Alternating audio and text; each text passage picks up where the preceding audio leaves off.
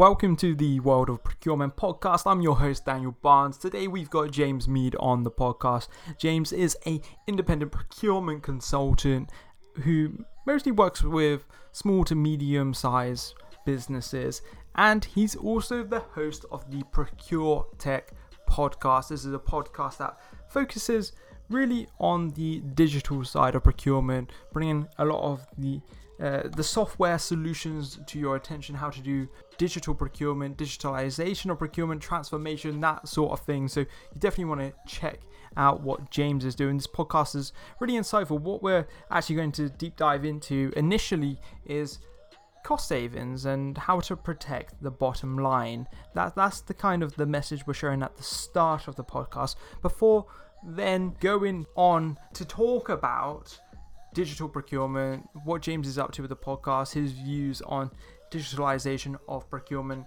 I, I really enjoyed this conversation with James. You can tell he's ultra passionate around digital procurement and procurement in general. I think you are going to get a lot of value from this. This podcast is brought to you by Icarus Consultancy. Icarus Consultancy are specialists in all things procurement, supply chain, and commercial contract management, operating in the defense and aerospace sectors primarily. We also undertake work in the science, technology, and research sectors as well. And what we come in to do is just provide some consultancy service, some advisory services or even get stuck in with the day to day operational side of things just to make things run a bit smoother, make small changes that have a big impact on your business. So, James, it's a it's a pleasure to have you on the World of Procurement podcast, especially as I was just on your your very own podcast just last week. Um, it, it might just be really good just to get a bit of an introduction as to who you are, what you've been up to in the procurement world, and kind of what you what you're up to now. Yeah, thanks, Daniel, and uh, thanks for inviting me on. And uh, yeah, it literally does feel like almost yesterday when we spoke last. But uh, yeah, so um, I'm an independent procurement consultant. Um, I'm British by origin, uh, but I now live in Sofia, Bulgaria. And my sort of niche is helping uh, SMEs, manufacturing SMEs, and mature, so sort of post uh, seed A startups to optimize and reduce their external vendor spend. So typically, organizations that wouldn't have an in-house procurement department, or if they do, then they tend to be more sort of transactional day-to-day roles rather than strategic. Awesome. And um, just to quickly talk about it as well, you, have got the podcast as well. What's the podcast about? What you what you're trying to achieve with that? So the podcast really came about was when I was in the corporate world. I just I got frustrated by how many tasks were still paper based and just outrageously inefficient, and and it made me think, you know, why is my employer paying me my very good salary to do a lot of stuff that you could pay a you know 15 euro an hour admin assistant to do? I mean, okay, not everything, but I did spend an inordinate an inordinate amount of time on admin tasks. And um, and at the same time i'd sort of grown a sort of side business and i'd seen how through online marketing and and and a, and a lot of that world there are a lot of apps and startups that specialize in automation of of various administrative stuff you know things like things like zapier and if this then that and all of these apps that can automate fairly mundane processes. And and that kind of got me involved that, in interested then in in everything that's out there in the digital procurement space. And when when I left the procurement but the the corporate world and and started my own business I kind of thought it would be good to have a a podcast to sort of help get a bit of exposure towards what I'm doing and uh, and and I really looked at what's out there that doesn't really have much of a voice because there are other podcasts out there that cover sort of general procurement stuff. I mean, there's what what you've just started doing, and there's Art of Procurement, Negotiations Ninja, and a couple of others. And I thought, well, digital procurement doesn't really have a voice on its own. And and I know Matthias Gutzmann has got this Digital Procurement World con- uh, um, Conference, which, from what I hear, is really really good. I'm hoping to go this year actually. And I just thought, well, if we if there was a podcast in the same space showcasing software companies that are transforming procurement, but at the same time getting people on from the procurement space who have um, actually gone through a digital transformation journey or who are in that space sort of aiding and abetting the digital transformation process people like susan who i know you've had on your your, your podcast as well um, it's a it's a really good niche to sort of spread the world uh, spread the word because i really do think this is the future and um, I mean, as we touched on in the interview that you did for me, automation of sort of more mundane processes is going to become more and more mainstream over the coming years, especially now with this whole coronavirus recession that we've got on the way. Companies are going to have to cut costs and find more innovative and, and modern ways of working. Yeah, I I think it's a, a, brilliant idea setting up this the niche podcast around sort of that digital procurement space, and that kind of brings us on to what we're going to have a bit of a chat today. It's going to kind of go between two themes, and we're kind of going to talk about this the hard sort of graft of procurement and protecting the bottom line, and maybe talk a bit about procurement digitalize, uh, digitalization. So let's kick off right now, James, and let's talk about protecting the bottom line through procurement as well. Like, how can you do this? Um, what could or what should organizations be doing differently to help save a few pennies and yeah, I, would love to hear your thoughts on this, especially considering your your extensive background in the procurement world and your new consultancy that you're working through. Yeah, so in the in the most in the most basic sense, the easiest way for organizations to get an overview of where they could possibly save money is is first of all to do a detailed spend analysis. And you could kind of say that I'm putting the cart before the horse there because having good data is also a real linchpin of being able to extract that. But I, I think the first the first part the first point is to is to have a, a basic spend analysis in place. Now, if that spend analysis highlights that your data is absolute garbage and you can't really decipher from that what you're spending and with whom, then you may need to take a step back and and do some basic data classification and cleanup before you take the next step. But if you if the data is at least good enough to to be able to extrapolate roughly what you're spending with whom, that would be the first step because that will allow you to take a holistic look and say, okay, of all of my spend, which pockets are there opportunities in? Be that through having issues with single source or having a big long tail of spend that's not being actively managed by procurement or through having contracts that have been in place for years and years and no one's interrogated them which is i know is is is, is your home ground so that really is the the basic fundamental. And once you've done that the, there are a whole array of different routes that you can take as the next step. But if I were if I was going into a client, the first thing I would do would be to sit down with their finance director or even with their CEO if it's a very small company uh, and say, give me an Excel data dump of all of the invoices that you've paid in the last 12 months and let's try and figure out what you're spending. Yeah, I, I think that's a, a really good point. And like you said, with a lot of these these smaller companies, they don't have all these wonderful, fancy enterprise solutions yet for procurement. So, is a lot of it when is a lot of the work when you're working with these smaller enterprises? Is it mainly sort of Excel based and sort of using that Microsoft Office suite or business suite of tools to really try and do a lot of the the hard work that is needed to be done. it is in a lot of corporates as well, Daniel. To truth be told, I think that's the big dirty secret that's out there.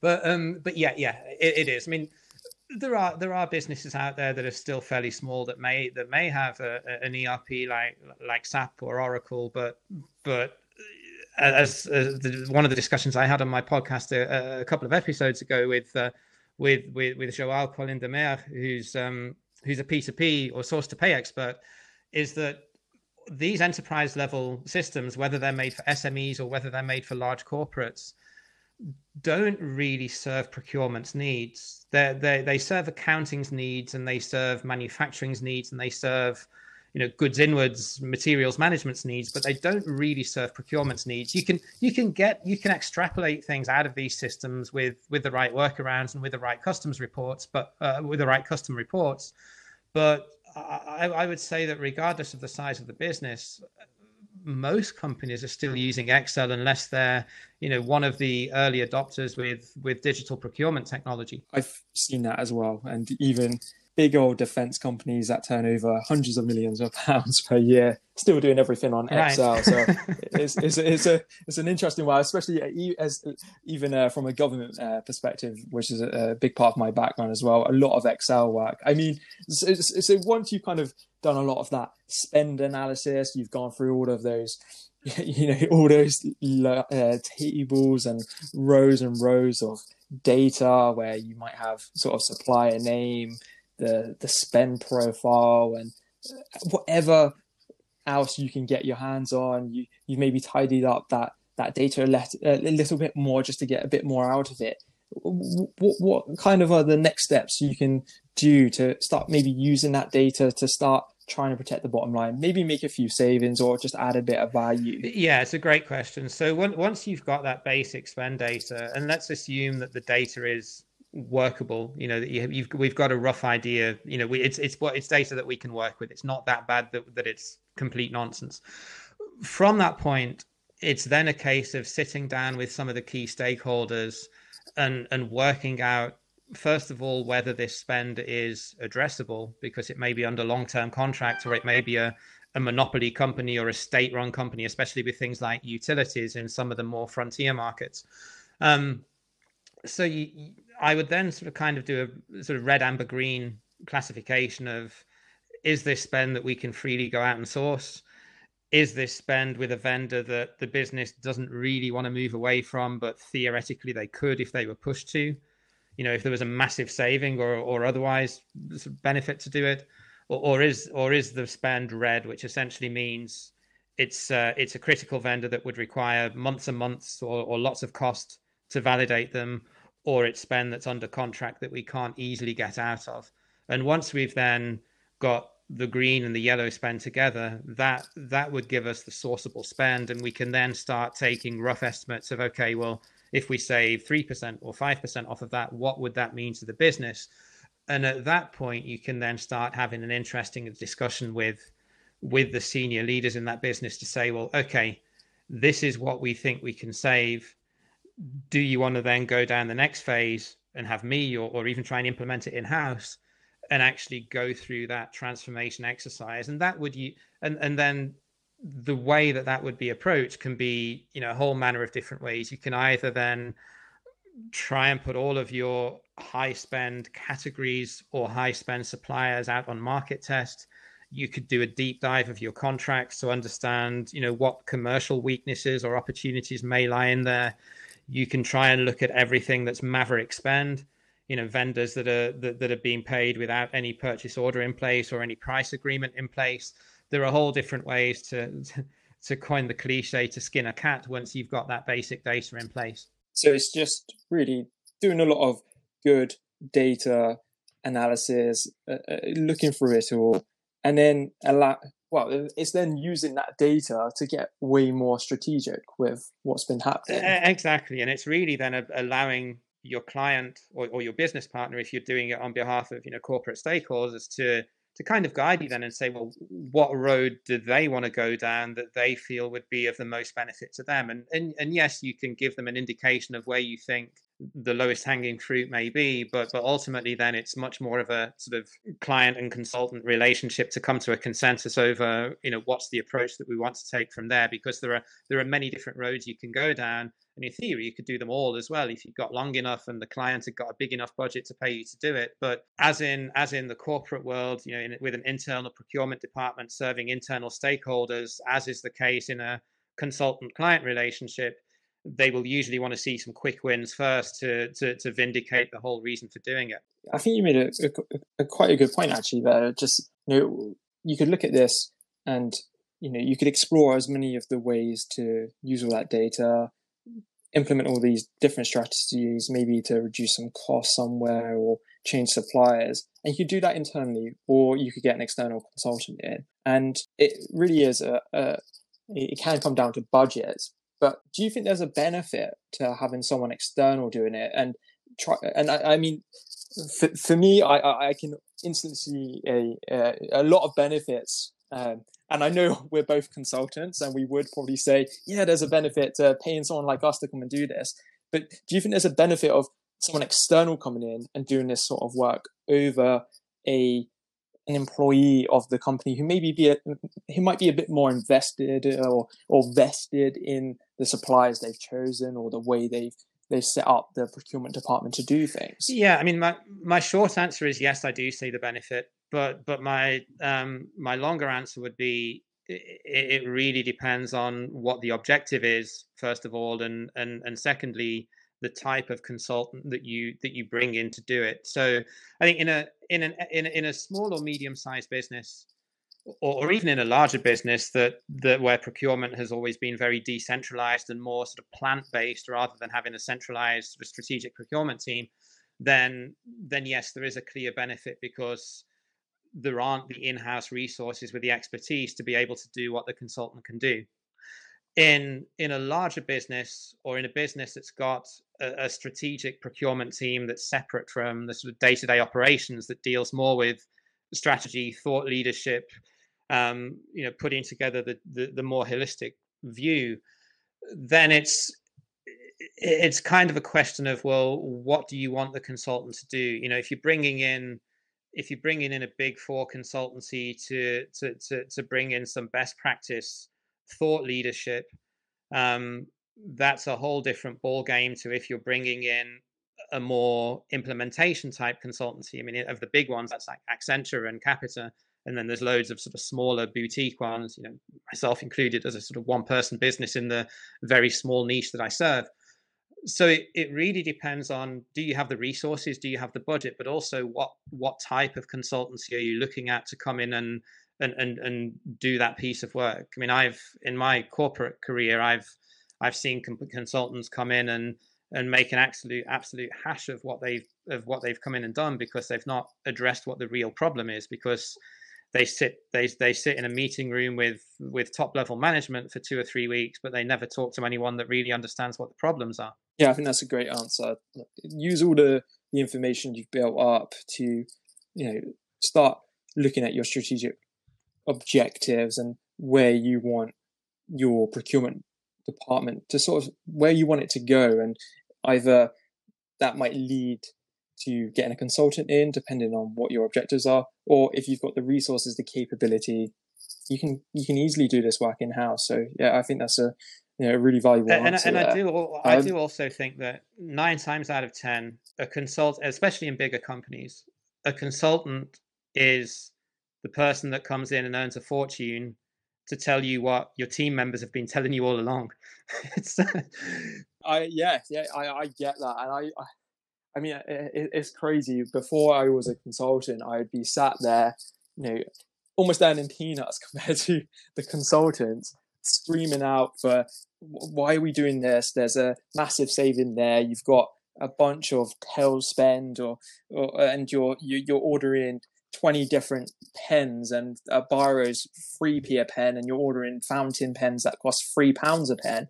Like wh- why do we need someone external to come tell you uh, to do this for you to listen? And it, it's, it's all a bit weird uh, how it actually operates practically. Yeah and I, th- I think part of that problem is especially in larger corporations is that top level management are just so far removed from a lot of the day-to-day problems and what works and doesn't work on on the ground. And i think that's really the the gap. Because these companies are so big and there are so many levels of management that it's it's more difficult to understand what's really going on on the ground. Because at that level people are just in and out of meetings all day or or, or, or traveling. And they don't really get time to understand you know other than the obligatory you know m- monthly or quarterly town hall meeting what's really going on out there on I say the shop floor a, little bit figuratively, but you know with with the sort of day to day category management teams. So you've just given us a lot of value there around you know, maybe how companies can get a little bit smarter around protecting their bottom line, just getting a bit more out of their procurement departments. But digital digital procurement has become such a big focus of yours. And you've got the Procuretech podcast, which we've discussed already, which is a, an incredible idea of yours. I mean, what does digital procurement, digitization of procurement, what does that mean to you, um, James? I, I, tell, I tell you what it doesn't mean. It, it, doesn't mean months and months of IT projects and an army of consultants to, to come in and implement a really complicated piece of software. In its most simple form, digital procurement can mean having the automation or having the software in place that allows you to extrapolate key pieces of information or data from your system and to make your organization run smoother. And you know, one of the guests that I interviewed for my for my podcast, a guy called Tamo Seidler from Procurement Flow, they've in, they've invented something or brought something onto the market that that essentially is a mixture between Trello and Slack. I don't know if you've heard of if you know what either of those do, but yeah, I use both. And, yeah. and it's such a simple concept, but it's so effective because it captures everything in terms of communication and requirements pre the purchase order being raised. And a lot of the sort of procurement, digital procurement or procure tech software out there is all around sort of doing e-sourcing or contract management or sort of big sort of source to pay, you know, complete enterprise level uh, enterprise level pieces of software. This captures it just it, it just it just eliminates the need for using email, which anyone in procurement knows. I mean, procurement is quite old school. Big corporates are quite old school in the way that they communicate. And just that simple piece of software that they claim that you can plug and play, you know, within an hour. Okay, in reality, it's probably a couple of days, but even so, it, it doesn't require an IT guy or, or, or a bunch of consultants to go in and implement. It's something that sits in the cloud and it completely auto it, it, completely digitizes and brings and brings into one kanban board all of the requirements for project spend and one-time buys that would typically then clog up an inbox and be the reason why people get 70 80 emails a day. That sounds wonderful to me. Absolutely wonderful. I, I, I haven't actually heard of that before. Was it was it what was the app called? It's called procurement flow. They're, uh, they're an estonian startup. Good, good bunch of guys. Yeah, I think that's a. I mean, it was a really good answer as to what you don't think uh, digitalization of procurement is, because that is often the the approach. A lot of companies will suddenly chuck every I don't know IT procurement transformation director consultant that they can possibly find at it and spend months of months trying to find some bit some sort of software without actually tackling any of the other issues around implementing digitalization of procurement. So it, it, it was a good answer, really good example. I, am definitely going to go and check that out and have a bit of a read up. You said you've got a podcast on that yourself, right? Yeah, yeah, yeah. I had, them I, I had them on, and I'm, I'm, actually I'm actually doing a webinar for them in a couple of well, probably be a couple of weeks hence by the time this is published. So, uh, yeah, they're um, yeah, they, they were on episode two of uh, of the podcast. Keeping the theme here, talking about implementing digital transformation, uh, digital transformation of, of, procurement. Where do organizations fall south of this? Where do they fall short of it? It's a it's a great question. I can I can only answer this really anecdotally from from guests that I've interviewed on the podcast because in, in my corporate career, while I've I've been involved in different aspects of bringing in digital technology throughout my career, I've never actually led a digital transformation myself. So I think there are there, there are two ways. The the the first one is data. Um, uh, if your data is garbage, then no matter how good the tool, um, and and and Susan, who was on my podcast, and Stephanie Lapierre from Tealbook, um, that that's kind of their mantra as well. If you've got garbage data, then you'll get garbage out of any digital transformation. So data is one. Um, the second one is really just making sure that the business and especially IT is is aligned with what needs to be done because especially in larger corporates, you know, there are so many processes around IT in terms of cybersecurity and and now with with with this BS that we've got in the in the EU with GDPR. I mean, I I know why it's there. You know, data protection is important, but it's um it does make it that so much more bureaucratic and you know you can't do anything now without getting some sort of checklist that you grant permission to use someone's personal data so IT involvement from an early stage is a big one just a, just like we as procurement people want to get involved in capex projects from the start and not when just someone lands a quote on our desk and says please can you negotiate it? I need a po it's it's kind of the same. The it the it guy needs to be involved pretty early doors when you're when, when you're doing a digital procurement transformation. The other one is knowing what you want to get out of it and having the method uh, the the method methodology I can't say methodology. that uh, to to be able to, to be able to measure it once it's done, um, and to be able to have the resources to measure it and manage it once it's done. Because if you've got if if if if you've got real bare bones skeleton resources to implement it, you get out what you put in, like with everything in life. So so they're, they're they're the they're the big three. I mean, there are others as well. Uh, I'm sure if you if you have someone on that sort of led a digital transformation, they'll come up with more. But they're they're the big three that I can think of immediately. If you can't get good data in into your your systems or whatever you're going to implement, the results are going to be horrendous. It's, it's a, and I, I I love that you you put so much emphasis on that because you know I think you say garbage in, garbage out quite a bit with regards to data. I usually it, say something so else true. that begins with sh, but I won't.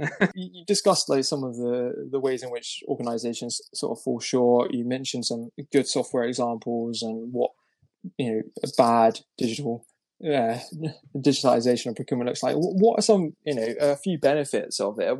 I mean, how I look at this, it's it's going to be a bit of a struggle to say to someone in your business, maybe the whoever holds the purse strings, start doing digital procurement, transform it all, um, because it's going to make everything better. Uh, what, what does the the better look like? What does good look like? Good for a CFO looks like bottom line savings, and and there are there are plenty mm. of digital procurement software applications that can help you deliver that. But even if you're looking at something that that only indirectly delivers that, for example, something like data management or vendor master data or um, let me think of another one contract management.